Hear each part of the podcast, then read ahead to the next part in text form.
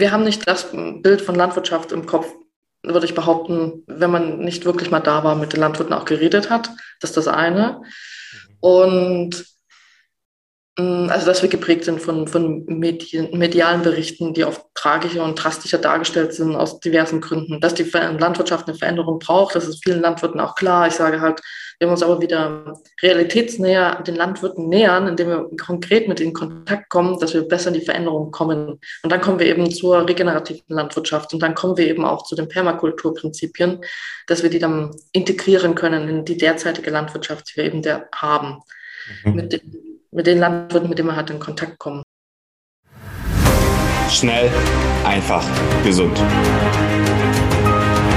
Dein Gesundheitskompass. Wir zeigen dir, wie du schnell und einfach mehr Gesundheit in dein Leben bringst und endlich das Leben führst, das du verdienst.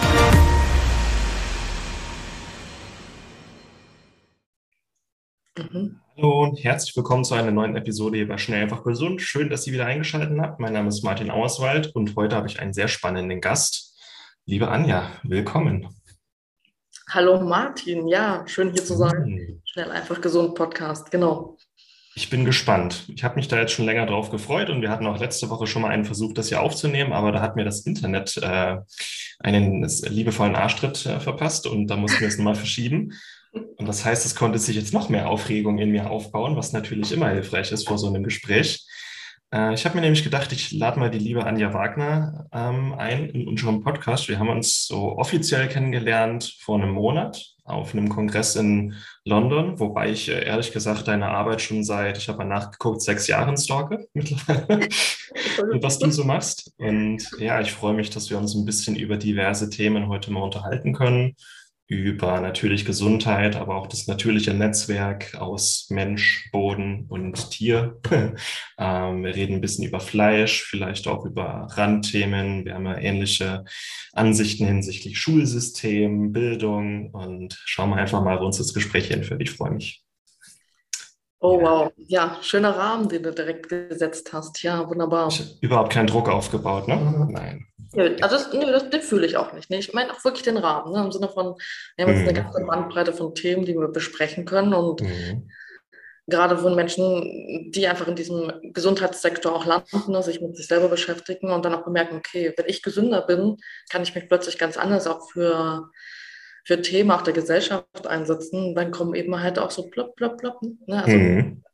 ja. Thema, also an Landwirtschaftsthemen, auf Bildungsthemen auf und dann ja, wird das Leben noch interessanter, als es für viele eh schon ist. Und, oder es wird vielleicht überhaupt erstmal interessant zu, zu erkennen, ich kann hier echt eine ganze Menge mitgestalten und lasst uns, uns doch auch tun.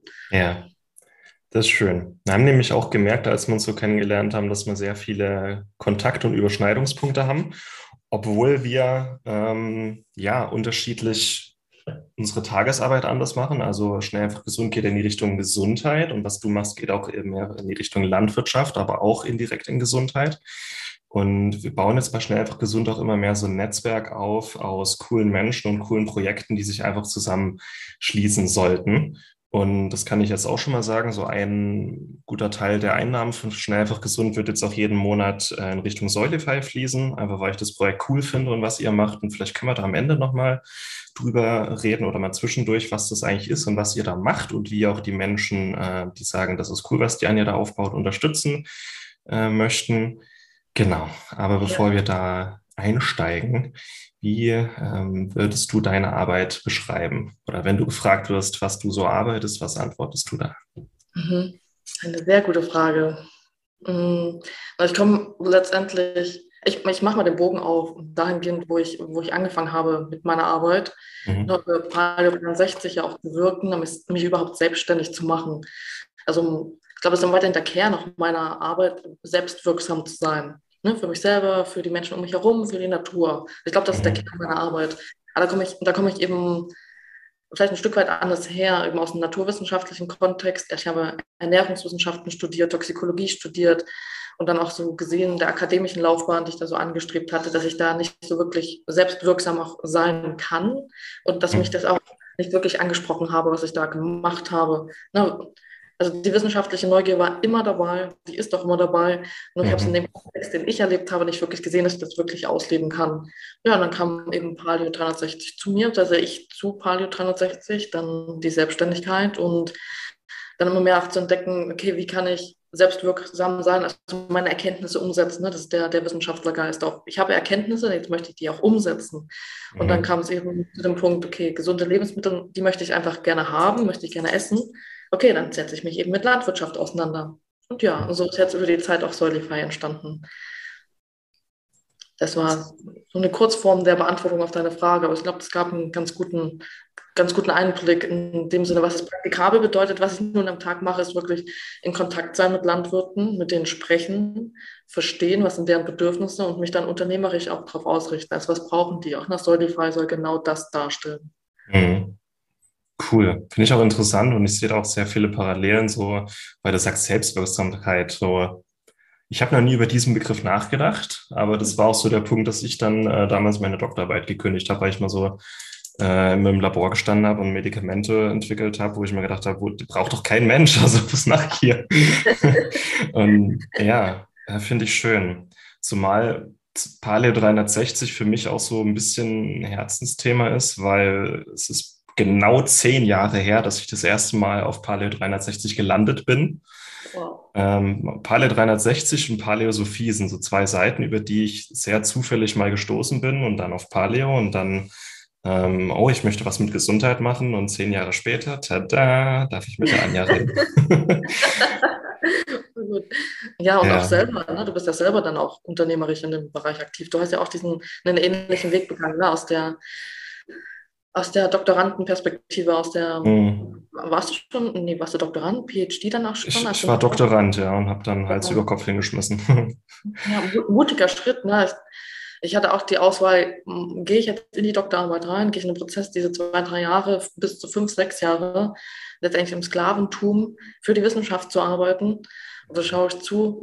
So klar wusste ich damals auch noch nicht, aber es war immer, okay, das möchte ich jetzt nicht. Ich gehe jetzt diesen Selbstständigkeitsweg und arbeite für ein Online-Business und gehe in Herzensthemen hinein. Und mhm. wenn das auch, was ich gelernt habe, praktisch an und merke auch, da gibt es noch so viel zu lernen im Ernährungsbereich. Und das überhaupt nach dem Studium erstmal mitzubekommen, dass ich da eine Grundlage vielleicht mitbekommen habe, jedoch danach erst wirklich so tief einsteigen konnte in die ganzen ja. Themen. Und ja, das ist das, was dann auch wirklich Freude bereitet hat. Also genau, da sehe ich gerade auch echt parallel. Ne? Wir sind beide jetzt Unternehmer, kommen aus dem, aus dem naturwissenschaftlichen, wissenschaftlichen Kontext und erkennen jetzt mit dem Unternehmertum, können wir wirklich Erkenntnisse praktisch umsetzen. Und das, mhm. das ist dann auch die Zukunft, ne? wenn wir an, die, an Gesellschaften denken, an Gesellschaft denken, dass wir wieder Ökosysteme von Unternehmertum schaffen. Und das ist auch letztendlich eine Aufgabe der Wissenschaft. Ne? Deswegen auch so aus mir herausgesprochen, wenn ich Erkenntnisse habe, möchte ich diese umsetzen können. Und mhm. erst dann komme ich, glaube ich, wirklich dahin, dass die, die Wissenschaft ihren Dienst auch an der Menschheit erfüllen kann. Also das ist so mein Kontext, aus dem ich immer wieder auch, auch schöpfe, so meine Motivation auch schöpfe. Mhm. Du hast ja letztes Jahr Paleo 360 übernommen, ne? Mhm, richtig, genau. Du bist da vor knapp sechs, sieben Jahren eingestiegen, was in dem Dreh. 2015 im Oktober, genau. Du hast aber damals, bist du als Food-Redakteurin eingestiegen, kann das sein? Mhm, also Content Creation, genau, Food-Redakteurin. Mhm. Ich habe den Kundendienst damals schon übernommen, rechtzeitig auch Social Media mit übernommen. Mhm. Also, die, also Nico Michaela ist ein ganz wunderbares Unternehmerpärchen, ne? auch gute Freunde. Und mhm. ich habe da auch so viel über Unternehmertum erst mal, überhaupt erst mal gelernt. Das war mir so irgendwie vorher erst mal recht fern. Also ja, ja. echt spannend auch gewesen, auch so dieser, dieser Prozess, da jetzt nochmal zurückzuschauen und jetzt auch das Vertrauen von Nico Michaela bekommen zu haben, die Marke auch weiterzuführen. Das ist deren Baby, was sie aufgebaut haben, was ihnen auch in das Digital, also was ihnen diese Freiheit ermöglicht hat, ihr Leben auch so zu gestalten, wie sie wollten, eben mit dem Reisen, auch dann ne, ein Kind auch groß zu ziehen und dann genau dieses Baby auch übertragen bekommen zu werden wollen. Nee, mhm. wie auch immer, ihr wisst, was ich sagen möchte. Mhm. Genau. Jetzt, wo mein Palle 360 ist eine der größten, wahrscheinlich Gesundheits- und Ernährungsplattformen in Deutschland mit Fokus auf Paleo, in welche Richtung soll es jetzt gehen mit Anja Wagner? Ah, mhm. genau. Also die Erkenntnis war dann wirklich Paleo, wenn wir Paleo nicht mehr als Trend nur sehen wollen, sondern wirklich die Gedanken und auch die Werte verwurzelt sehen wollen, Also von dieser Ausrichtung auf Gesundheit, auf Gemeinschaft, auf ein, ein Leben im Einklang mit der Natur braucht es, braucht die Grundlage dafür. Mhm. Genau, und die Grundlage soll Solify jetzt auch mit schaffen. Also das hat, ne, Palio 360 hat eben diese Trendwelle da mitgenommen, auch den Paleo-Trend aus den USA kommend und Jetzt ist eben die Aufgabe, jetzt erstmal Solify auch zu stärken und die Landwirtschaft eben vor allem erstmal im deutschsprachigen Raum und auch in Europa zu stärken. Mhm. Eben über diesen, um diesen Aspekt der Regeneration, dass wir halt die Böden aufbauen, dass wir so die Nährstoffgehalte über diese Regeneration in den Lebensmitteln erhöhen mhm. und letztendlich auch wieder Ökosysteme schaffen, die in sich stabil sind. Ne? Wir können auch diese Themen Klimawandel da ansprechen, was da wohl passiert mit den Wetterextremen, die ja auch beobachtet werden. Und genau, dahin soll es jetzt erstmal gehen, Fokus Solify, um für die Integration auch der Werte und der Gedanken, die die Paleo für mich so mitträgt, also dass das einfach tief verwurzelt werden kann, sozusagen. Mhm. Für mich persönlich natürlich und auch in der Gesellschaft. Ich finde, es ist auch eine schöne Weiterentwicklung des ganzen Paleo-Konzepts oder nicht Weiterentwicklung, das ist eine logische Konsequenz, mhm. weil Paleo ist ja ähm, erstmal eine Auswahl an Lebensmitteln und einen Lifestyle, den man machen will. Also man kopiert quasi oder imitiert den ähm, Lifestyle und die Ernährung unserer Vorfahren aus der Steinzeit. Aber ich sag mal, so ein, so ein Idiot wie ich, der kann auch äh, Paleo komplett äh, im Lidl machen. Ne? Geht zu Lidl Aldi und kann da quasi Lebensmittel auswählen, wo er denkt, was ja überspitzt gesagt, ähm, dass das jetzt Paleo ist und dann denkt, er macht was Gutes für sich und die Umwelt. Und du führst das Ganze ja jetzt weiter und sagst, es ist nicht nur die Auswahl der Lebensmittel selber, sondern wo kommt's her? Und welche Auswirkungen hat es längerfristig auf Böden und Umwelt und Tier? Kann man das so sagen? Ja, das macht die Perspektive nochmal schön auf. Ich, was ich auch sehe, was, ist die Frage, was ist Paleo wirklich? Ne? Also was ist der Paleo-Gedanke auch von der Ernährung her wirklich? Und mit Paleo 63 war es uns immer wichtig, auch zu sagen, es geht nicht zurück in die Steinzeit. Darum geht es auch gar nicht, sondern was können wir aus dem Nahrungsmittelangebot, was wir heute haben, wo können wir da die richtigen Nahrungsmittel für uns auswählen, damit mhm. sie unserer Biologie einfach gerecht werden, unter dem Kontext der evolutionären Perspektive, dass wir eben ja, Millionen Jahre Entwicklung hinter uns haben und eben halt seit ungefähr 10.000 Jahren, so ist ja die Geschichte, mit dem Ackerbau begonnen haben und auch mit der, mit der Haltung der, der Tiere, auch in dem Ausmaß, also dass das mhm. so ein Stück sich entwickelt hat. Und natürlich die letzten 100 Jahre, mega krass, was da alles passiert ist. Na, auch mit der, mit der Industrie industriellen Revolution und dass wir einfach in diesem sesshaften Lebensstil leben. Also wie auch immer die Geschichte nun nach hinten geschaut wirklich war, es waren krasse Veränderungen in den letzten 100 Jahren, 1000 Jahren, 10.000 Jahren. Und so diese Perspektive, ist das mein WhatsApp, was hier? Ja. Ja, dann mach ich, mach ich mal zu. Okay, genau, unter diesen Perspektive, das einfach mal zu reflektieren, wo sind wir denn heute und wollen wir wirklich so leben und was können wir, das ist ja die vorwärts gedachte Perspektive, wie, in welcher Welt wollen wir denn wirklich leben und mhm. was für unsere Biologie und genau, genau dahin auch gehen zu schauen, also ne, diese, dieser, dieser Themenkomplex Lebensstil, Medizin und Regenerationsmedizin, wie es auch das Mojo-Institut in Hennef erlebt, mhm. da ist meine Verbindung gerade hin genau das auch ins Leben weiterzutragen. Also das habe ich für mich persönlich auch gespürt, dass das genau richtig ist, ne? mein Leben zu ändern, mein Lebensstil zu ändern und so Gesundheit auch zu erfahren. Das ist ja genau das Konzept auch von Palio 360. Und die Weiterführung ist jetzt auch nochmal, so wie, wie du es beschrieben hast, ne, dieser Fortgang. Zum anderen, eine andere Beschreibung ist auch zu sagen, okay, lass uns doch einfach die Ökosysteme, die Lebensräume, die Habitate schaffen, die uns wirklich gut tun, wo, wir, wo es einfach ist, so ein, einfach ist, natürlich und gesund zu sein und zu leben. Mhm. Das ist die Idee, genau. Ja. Eine Frage noch, ähm, das ist mir gemeint, aus Pale 360 machst du jetzt eine große Fleischplattform. ist der Plan noch aktuell?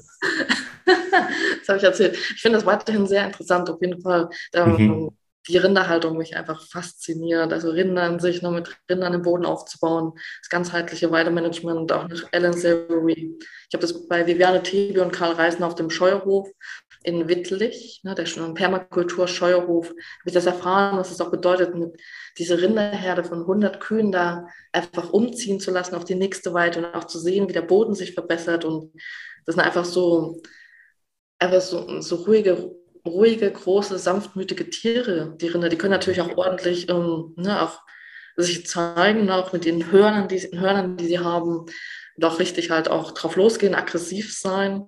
Also das, ja, faszinierende Tiere einfach für mich. Und ja, das ist auch das, das Ziel, was ich habe, habe, auch eine eigene Rinderherde managen zu können. Ich lerne da derzeit sehr viel, ich habe auch viel Kontakt mit Rindern, lerne die verschiedenen Rassen auch kennen, dass, äh, wie sie auch gehalten werden können, dass sie auch gemanagt werden können. Bin der Ausbildung da auch drin nach dem Savory Institut.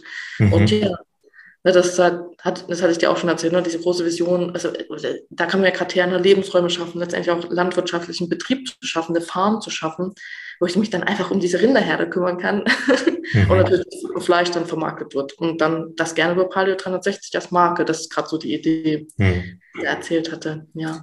Würdest du mal unseren Zuschauern erklären, wie so Permakultur oder regenerative Landwirtschaft mit Weidehaltung wie das dazu führen kann, dass Boden regeneriert wird im Vergleich vielleicht zu konventioneller Landwirtschaft? Hm. Gute Frage. Hm, also, also das eine, was ich erstmal vorwegnehmen möchte, wir haben ein bestimmtes Bild im Kopf, wenn wir konventionelle Landwirtschaft denken. Ne, jeder mhm. seine eigenen Bilder. Da bin ich eher so drin, die auch gerne aufbrechen zu wollen. Denn ich habe mit vielen konventionellen Landwirten auch gesprochen, war auf den Betrieben, habe mir die Böden angeschaut, war auch in, in Tierstellen drin. Also wir haben, wir haben nicht das Bild von Landwirtschaft im Kopf, würde ich behaupten, wenn man nicht wirklich mal da war, mit den Landwirten auch geredet hat. Das ist das eine. Und Mm, also, dass wir geprägt sind von, von Medien, medialen Berichten, die oft tragischer und drastischer dargestellt sind aus diversen Gründen. Dass die Landwirtschaft eine Veränderung braucht, das ist vielen Landwirten auch klar. Ich sage halt, wir uns aber wieder realitätsnäher den Landwirten nähern, indem wir konkret mit ihnen in Kontakt kommen, dass wir besser in die Veränderung kommen. Und dann kommen wir eben zur regenerativen Landwirtschaft und dann kommen wir eben auch zu den Permakulturprinzipien, dass wir die dann integrieren können in die derzeitige Landwirtschaft, die wir eben der haben. Mhm. Mit den mit den Landwirten, mit denen man halt in Kontakt kommt. Mal einfach so gesagt. Und ja, was macht die regenerative Landwirtschaft anders? Also sie, sie basiert auf Prinzipien. Ne? Sie geht halt letztendlich über, wir können es halt so formulieren, über das, was konventionell ist, das, was Biolandbau ist, das, was vielleicht auch biologisch dynamisch ist. Darüber geht die regenerative Landwirtschaft, sie geht immer einen Schritt weiter, würde ich sagen, dass sie wirklich auf Prinzipien basiert, die, die zum nachhaltigen Erhalt der Bodenfruchtbarkeit führen sollen. Erstmal den Aufbau, ne, die Regeneration und dann die Nachhaltigkeit. Und wenn wir von der Permakultur nochmal sehen, dann ist wirklich der Mensch auch im, im, Blickpunkt. Also es geht auch nicht primär darum, den Boden aufzubauen. Da gibt es eben halt die verschiedenen Prinzipien auch der regenerativen Landwirtschaft. Die sind auch auf Solify zum Beispiel aufgelistet. Sondern es geht auch wirklich, den Mensch wieder in den Mittelpunkt zu stellen. Der Mensch ist also ein integraler Bestandteil des Ganzen. Genau, mhm. ich glaube, das ist halt das, das, was ich sehe, was auch viele andere auch in diesem Feld, in dem Bereich auch sehen, dass das das Wichtige ist, den Menschen in den Mittelpunkt wieder zu stellen. Deswegen ist dieses Thema Gesundheit des Menschen so wichtig. Ne? Also dürfen, wir dürfen uns um uns, um uns selber kümmern und dann im Kontext eben halt die Landwirtschaft auch anders zu gestalten. Und genau, also ich hatte, war auf der Soil Evolution, nachdem wir ja in London waren, zusammen mhm. zu, zu, dem Kongress. Ähm, das hat ähm, das Festival für den Boden, so wurde es auch benannt. Da haben sich eben Landwirte auch betroffen aus dem Bereich der regenerativen Landwirtschaft. Und was da auch klar wurde, dass jeder auch regenerative Landwirtschaft ein Stück weit anders definiert. Und ich finde, das darf auch sein. Mhm. Also, dass dieser individuelle Prozess auch offen gelassen wird, dass also jeder Betrieb, wenn wir es jetzt im Kontext Landwirtschaft sehen, jeder einzelne Betrieb auch seinen eigenen Weg finden darf ne, mit der Ausrichtung, da auf den Boden aufzubauen und wieder halt ne, gesunde mhm. Lebensräume zu schaffen, gesunde Menschen zu schaffen. Und dafür gibt es bestimmte Prinzipien, genau. Und darauf basiert auch die regenerative Landwirtschaft. Mhm. Aber dass Boden wieder aufgebaut wird, erneuert wird, im Vergleich zu, man hört ja immer, Boden wird ausgewaschen, wird ausgelaugt, saurer Regen, die Humusschicht wird immer dünner. Das sollte eben quasi entgegenwirken und auch uns ein bisschen zukunftsfähiger machen einfach. Mhm. Richtig, genau. Also das da kennen sich Menschen, also wie auch immer, ähm, wie sage ich es am besten, es sind eben auch schon große Imperien gefallen, unter anderem als ein Aspekt, dadurch, dass die Bodenfruchtbarkeit ganz einfach abgenommen hat, die Humusschicht mhm. Gegangen ist. Ne? Und wir wissen, dass das Thema Erosionsthema, ne, dass der Bodenschwund, Mutter, Erde, Verlust, wie auch immer, dass das ein Riesenthema ist. Vielleicht sogar eines der Hauptprobleme der Menschen und es redet kaum jemand drüber bis jetzt. Ne? Das ist halt so wenig im Fokus und das habe ich auch so bei den Landwirten wahrgenommen, die ich, mit denen ich in Kontakt bin. So Leute, lasst uns mal über das Wichtige reden. Also das, was wir wirklich angehen sollten, das ist einfach der Verlust unseres Mutterbodens, der Verlust der Erde, der, die, Eros, die Erosion. Mhm. Und, genau. Und das ist halt auch, auch diese Korrelation, also diesen Zusammenhang zu sehen dazwischen, dass halt, ja, einfach der Verlust der Erde, der Verlust der Humusschicht damit zusammenhängt, wie stabil Gesellschaften sind und dass Gesellschaften echt auch fallen können, auch Imperien fallen können. Das Römische Reich fällt mir da auch ein, dass das auch damit im Zusammenhang gesehen werden kann, dass die dann einfach kollabieren. Mhm. Und also ich habe Lust auf ein stabiles, friedliches Leben und ich gebe alles dafür, was ich tun kann, um das auch mir zu erhalten, auch meinen Kindern zu erhalten. Also auch vielleicht auch, was heißt erhalten, auch erstmal wieder und weiter mit zu schaffen. Mhm sobald wir uns dem Boden auch wieder widmen und dem Aufbau, dann geht es auch darum, dass wir uns den Grundbedürfnissen widmen. Also dass wir halt eine Nahrungsmittelversorgung, dass wir halt Land haben, wo wir uns sicher fühlen können, wo wir eine Unterkunft haben können. Also wenn wir uns diese Bedürfnispyramiden anschauen oder die, Bedürf die Bedürfnispyramide nach Maslow, mhm. dann ja, sind die Grundbedürfnisse. Äh, ja. Genau, Nahrung, Unterkunft, Schlaf oder was steht da unten? Ich weiß gar nicht. Ja, Nahrung, Schlaf, Sicherheit, Wasser, sowas wahrscheinlich. Ja, ne? Wasser auch so ein, ein wichtiges Thema auch im Zusammenhang mit Boden. Ne? Also mhm. wer möchte nicht klares Wasser, schadstofffreies Wasser trinken? Ne? Wir kennen ja die ganze Szene mit den, den Schadstofffiltern und dem mhm. Wasser wieder lebendig zu machen und so, mein Gott, dann lasst uns doch um die Böden kümmern. also das ist dann wieder die natürliche Filterfunktion der, der Böden auch aufbauen, ne? dass das Grundwasser auch wieder eine andere Qualität haben kann, dass überhaupt auch Wasser im Grundwasser, also dass das gut durchsickern kann, dass es nicht oben direkt abfließt zusammen mit dem Boden. Hm. Wie kann denn Tierhaltung eine Rolle spielen bei dem ganzen Prozess? Man hört ja auch immer wieder so, gerade die Veganer sagen so, äh, tierfrei können wir die Welt retten ne? oder nur pflanzenbasiert kann man die Welt retten. Und ihr sagt ja, Tierhaltung kann in dem ganzen Prozess der Bodenregeneration integriert sein. Wie, wie sieht es aus und was passiert dabei? Mhm. Ähm, also erstmal der, der Aspekt mit den Menschen, die halt glauben, dass über vegane Ernährung die Umwelt verbessert wird. Also es kommt auf den Ackerbau drauf an, aus dem die pflanzlichen Lebensmittel kommen. Mhm. Da, das, das halte ich für wichtig, wenn man im Rahmen einer veganen Ernährung behauptet, es wäre gut für die Umwelt, dass der Kontext des Ackerbaus gesehen wird. Wie wird Ackerbau betrieben? Also ist der Boden aufbauend oder bodenzerstörend?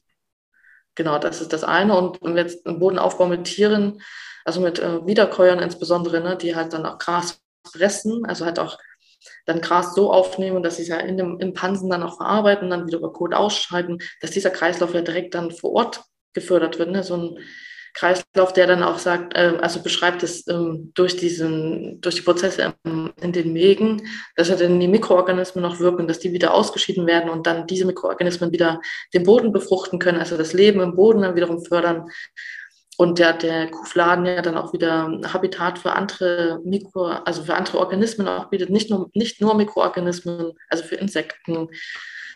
Äh, genau, dass dann auch wieder, wenn da auch Samen noch drin sind, die dann auch dann wieder da sprießen können oder Vögel, wie auch immer, wie das dann, wie die ganzen Prozesse dann auch sind. Da ist dieser, dieser Kreislauf, der eben wirklich auf einer Weide direkt gefördert wird. Ne? Die Tiere, die sich auch über den Boden bewegen und massieren mit ihren Hufen.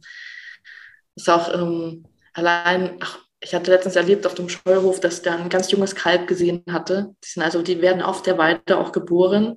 Da ist die Nachgeburt, die dann noch liegt und so eine Nachgeburt mal sich zu nähern, dass die Nachgeburt auch da liegen bleibt und ja dann auch zum Boden wieder wird, also sich direkt umwandelt. Also das, also ein Gedanke, der da sehr stark hervorkommt, ist halt, dass der Kreislauf direkt vor Ort geschlossen wird.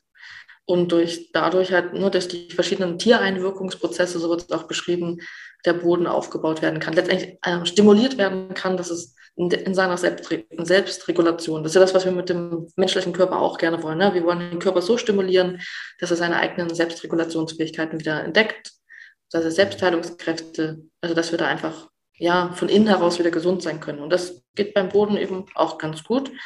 Und dann braucht es die Pflanzen zum einen, ne? also die Pflanzen, die auch sind, die die Wurzeln nach unten haben, also dann nach unten hindurch wurzeln, die ja dann angeregt sind durch die Sonne, halt Photosynthese zu betreiben. Und dann geben die Wurzeln, geben dann Kohlenstoff, also Zucker in den Boden. Und dann sind da die Mikroorganismen, die den, die den ähm, Zucker verstoffwechseln und dann sich gegenseitig halt auch die Stoffwechselprodukte zuschieben, über, auch über die, über die Pilzhyphen dann auch. Ne? Das sind so die Leitbahnen mhm. auf dem Boden. Und dann auch um Nährstoffe auch mitzutransportieren. Das ist eine Funktion, die sie haben. Und generell die Pilze, wenn wir auf die Mikroorganismen kommen und auch mit, sagen wir, mit den Bakterien, das sind so die strukturgebenden Halt, also der strukturgebende Halt auch im Boden. Dann braucht es die mhm. richtigen Mikronährstoffe, ne, Calcium, Magnesium, und das nicht dann ähm, ähm, wie Aggregate auch bilden. Und das ist ja dann alles in allem, bildet dann die Struktur im Boden, die dann auch gut Wasser halten kann. Ne? Das wieder zu dem Gedanken zurück, dass halt, wenn Regen fällt, dass halt nicht einfach der Boden weggeschlemmt wird, sondern dass der Boden wirklich das Wasser aufnehmen kann und dann das eine Struktur da ist, dass das Wasser auch gehalten werden kann. Und dann sind zum Beispiel, so beschreibt das Viviane auch immer öfter, von, aus eigener Erfahrung, von ihrem Betrieb, dass dann Dürren auch kein Problem mehr sind, da einfach, wenn Wasser kommt, kann der Boden es halten. Mhm. Es ist also, wenn Regen mal kommt, dann wird es nicht gleich weggeschwemmt. Es wird, ist nicht direkt ohne Filterungsfunktion einfach irgendwie läuft es durch, sondern es kann gehalten werden. Damit sind einfach längere Trockenperioden weniger ein Problem. Mhm. Ich fand es gerade, da waren so viele interessante Punkte drin, die muss ich auch nochmal einfach kurz, äh, die man kurz mal verdauen muss. Allein schon das, ähm, dass quasi der Boden von oben und von unten gedüngt wird. Ne? Einmal von oben von den Tieren, von dem, was die Tiere so aus, äh, aussondern, dass man nicht auf äh, Kunstdünger zurückgreift, um Stickstoff und Phosphor und alles in den Boden zu bekommen, sondern auf eigentlich den organischen Dünger, den die Welt hat. Aber auch, dass man von unten düngen kann, nämlich äh, Mikroorganismen, Myzel. Ähm, ich glaube, also eigentlich sind ja Pflanzen auf der ganzen Welt in einer Symbiose mit Pilzen, die Mykorrhizierung. Und durch diesen Prozess wird ja auch die Bodenoberfläche oder die, die, die Wurzeloberfläche vertausendfacht, glaube ich, von den Wurzeln. Ähm, das war auch, was du gerade gesagt hast, es kann mehr Wasser gespeichert werden, mehr Feuchtigkeit. Die Pilze können auch einfach so anorganische, also ähm, Mineralstoffe besser fixieren und an die Pflanze weitergeben. Dafür bekommt der Pilz dann Kohlenstoff von oben. Ich finde, es, so soll es ja eigentlich sein. Und es wird eben gerade bei so klassischer Landwirtschaft die, die nur auf schnellen Ertrag und Monokultur ausgelegt ist, ja eher nicht gemacht. Ne? Ja, das Gegenteil. Also da kommt es wieder auf den Kontext drauf an. Also, also zum einen, also voll gut, dass du das Bild nochmal gesehen hast, wirklich die Düngung von oben und von unten. Also das mal so klar zu sehen, klar. Mhm. Und halt noch das, ähm, auch die Wichtigkeit der Pilze, ne, dessen bist du dir auch bewusst, ne, dann mhm. auch deine Leidenschaft für und mit den Pilzen. Und das hat auch nochmal diesen Übertrag zu leisten, dass letztendlich die Grundlage der, der Haut unserer Erde, ne? wenn wir die, die Erde, also auch den, mhm. den Boden als Haut auch wie sehen, ne? dass das dass diese, diese, die Vernetzung dazwischen eben auch von den Pilzen auch mit abhängt. Wie immer, wie jetzt, wie gesagt, es war nur eine Sichtweise auf das Ganze. Und ja, diese Vernetzung wieder zu fördern, das war so mein Gedankengang. Ich habe gesehen, ne, Pilze super wichtig und auch in diesem Biohacking-Bereich auch super gut angewandt. Und okay, wie bekommen wir das jetzt aber wieder hin, dass einfach im Boden wieder auch die Pilze wieder aktiver sein können und mhm. da, da sein können. Denn im landwirtschaftlichen Boden, einer, der, nennen wir es jetzt einfach mal konventionell bewirtschaftet ist, wobei wir wissen, dass es im Biolandbau und im Ökolandbau genauso ist. Mhm. Tendenz ja, dass also geflügt wird, gegruppert wird, was nicht das, ich sage auch nicht, dass Flügen oder Gruppern grundsätzlich ein Problem ist, sondern es ist halt dieses immer wieder und oft Einwirken in den Boden und Durchwühlen, also immer wieder dieses Netzwerk im Boden zu stören, einfach halt auch den Pilzen gar nicht so die Möglichkeit gibt, so das, das eigene Haus, ne, diese eigene Struktur immer wieder aufzubauen. Das ist wie, diese Analogie gefällt mir ganz gut. Du baust ein Haus auf und dann wird es gleich wieder zerstört. Also mhm. nicht, nicht so cool. Und genau, und das ist halt das ist eine Frage der Art der Bewirtschaftung. Es gibt auch eben einige konventionelle Landwirte, die sagen, okay, wir gehen mit einer Direktsaat über den Boden. Deswegen meinte ich auch, es ist wichtig, halt den Kontext auch des Ackerbaus auch zu sehen. Mhm. Also wenn konventionell in einer Direktsaat bewirtschaftet wird, dann können auch hohe Erträge auch erzielt werden. Da gibt es auch genug Landwirte, die es zeigen. Und dann ist eine Frage auch der Definition von Monokultur. Also rein nach rein, also nach richtiger Definition ist eine Monokultur erst, wenn eine Kultur erst mehrere, mehrere Jahre hintereinander angebaut wird. Mhm. Und eine, das, was wir als Monokultur oft bezeichnen, umgangssprachlich ist eine Reinkultur. Also wenn wir aufs Feld blicken und nur eine Kultur steht, dann ist es eine Reinkultur. Und eine Monokultur erst, wenn es Jahr für Jahr das gleiche ist. Und das gibt es in Deutschland, glaube ich, soweit ich weiß, ist immer so eine Frage, ähm, nicht so oft, halt nur bei den, so wenn Mais angebaut wird für die Biogasanlagen, da, wo auch die Tendenz ist, dass da mehr Monokulturen sind. Also mhm. einfach da irgendwie nochmal bewusster sind, das zu unterscheiden. Und ich meine, wenn das Bodenleben stimmt und die Fruchtfolgen beachtet werden, dann ist so eine reine Kultur, also das, was wir viele, viele eben als Monokultur sehen, womöglich gar nicht so das Problem. Mhm das ist einfach, wir müssen auch den Kontext sehen, wie das für den Landwirten ist. Ne? Da kann halt, wenn er eine, eine Reinkultur sieht, dann muss er auch nur einmal rein und eine, eine Saat sehen und hat auch von der Erntetechnik die Möglichkeit, mit einer Maschine drüber zu gehen, zu ernten und mhm. dann auch den Abnehmer zu haben. Wenn wir jetzt sehen, dass da halt zwei Kulturen stehen oder drei Kulturen stehen, dann muss es entsprechend erstmal gesät werden und auch wieder geerntet werden und, und geschaut werden, wie kann es verkauft werden. Das mhm. geht auch alles. Ich habe auch schon Landwirte getroffen, die auch äh, mit verschiedenen Kulturen auf einem Feld arbeiten dann müssen die trotzdem schauen, okay, wie können wir die gut ernten und vielleicht auch unterschiedlich aussehen. Genau, also da gibt es verschiedene Konzepte. Mhm. Wie würdest du Permakultur erklären für jemanden, der das noch nie gehört hat, den Begriff? Mm. Um. Das ist eine gute Frage. Also ich um, permanent kultivieren können. Also, also so eine Agrikultur zu haben, so eine Landwirtschaft zu haben, die permanent funktioniert. Das ist die eine, das eine, was mir einfällt. Genau, also tatsächlich auch Prinzipien zur Anwendung zu bringen, sodass permanent können wir ja so sehen, dass es ganz, das ganze Jahr über etwas angebaut wird und dass das ganze Jahr über auch geerntet werden kann. Und permanent heißt jedoch auch, so zu wirtschaften, dass es für die nächsten Generationen sinnvoll ist. Ne? Das, ich mhm. weiß, Mollison hat es auch beschrieben mit den Hopi-Indianern, das ist für die nächsten, also das auch an die nächsten sieben Generationen zu denken. Ne? Wir denken gerne enkeltauglich oder nochmal zwei Generationen voraus oder manche auch nur an die eigene Rente, je nachdem. Also ich auch wirklich mal sieben Generationen vorauszudenken. Ich habe auch schon Menschen getroffen, die sagen, lasst uns mal überlegen, okay, wie sollte mein, mein, mein landwirtschaftlicher Betrieb, aber auch, ne, wie sollte mein eigenes Unternehmertum in 500 Jahren aussehen? Das sind noch das sind mehr als sieben Generationen, oder? Wie auch immer. Ein paar mehr. Oder, oder dann auch nochmal, wie soll es in 1000 Jahren aussehen, ne? oder 10.000 Jahren, 80.000 Jahre. Mhm. Was, was, was können wir schaffen, was in die Ewigkeit wirkt? Mhm. Also sich die, diese Fragen mal zu stellen. Mhm.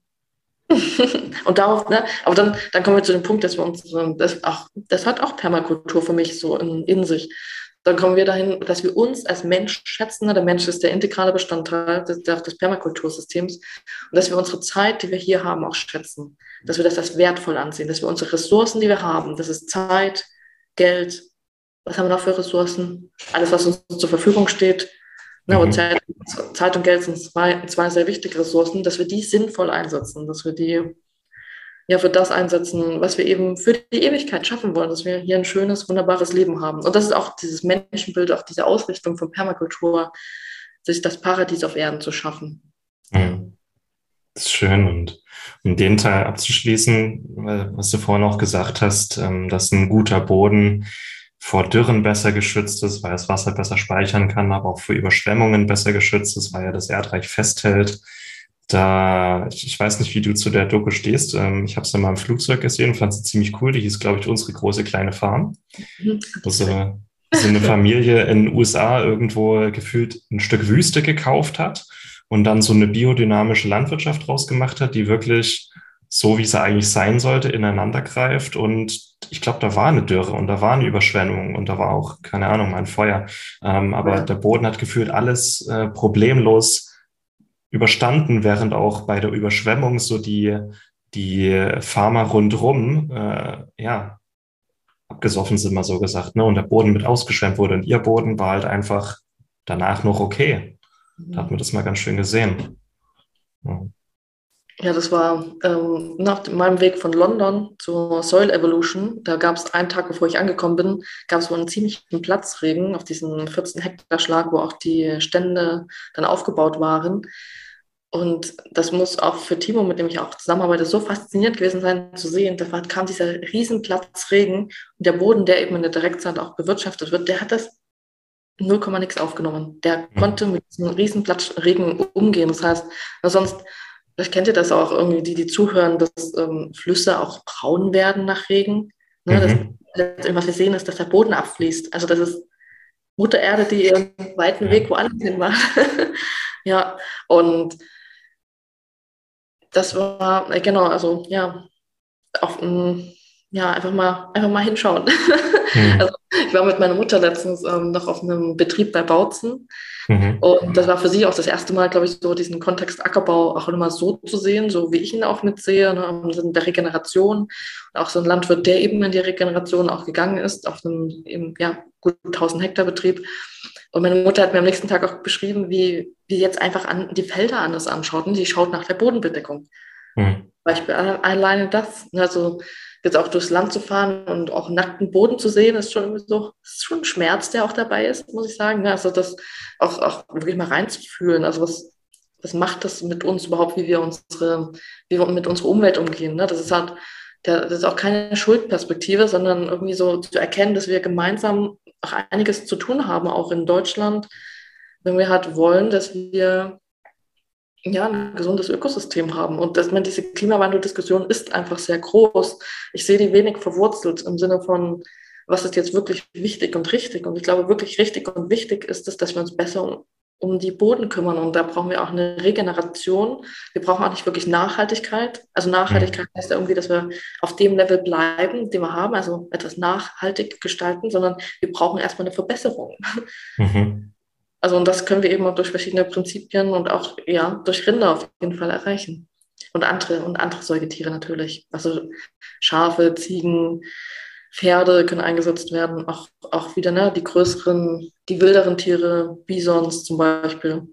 Mhm muss halt, müssen halt auch Menschen da sein, die bereit dazu sind, halt, sich damit auseinanderzusetzen, es auch wieder zu lernen. Oder halt auch Landwirten wieder den Mut zu geben, hey, ihr macht da echt coole Arbeit, macht weiter so. Das, dafür mhm. soll Spotify auch da sein. Soll Solidify auch da sein, diesen, zum einen den Wissenstransfer zwischen Landwirten zu erleichtern und eben auch diese, die Nähe zwischen Verbraucher und Landwirt wieder zu stärken und dass da was, was Gemeinsames, Lebendiges auch wieder entstehen kann. Cool. Das war eigentlich auch jetzt schon mal an der Stelle ein schönes Schlusswort für unseren Teil 1.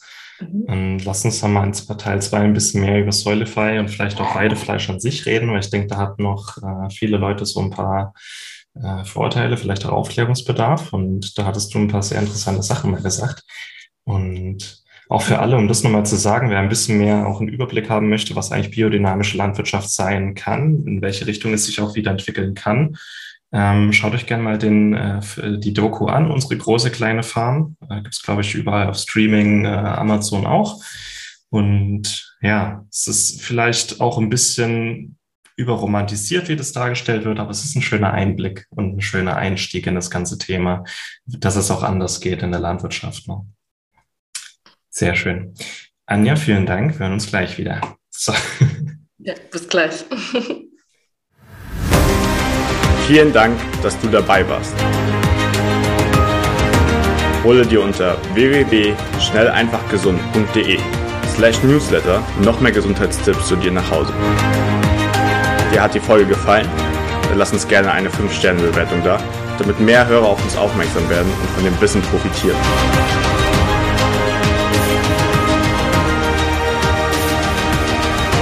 Wünschen dir eine gesunde Woche. Dein SEG-Team.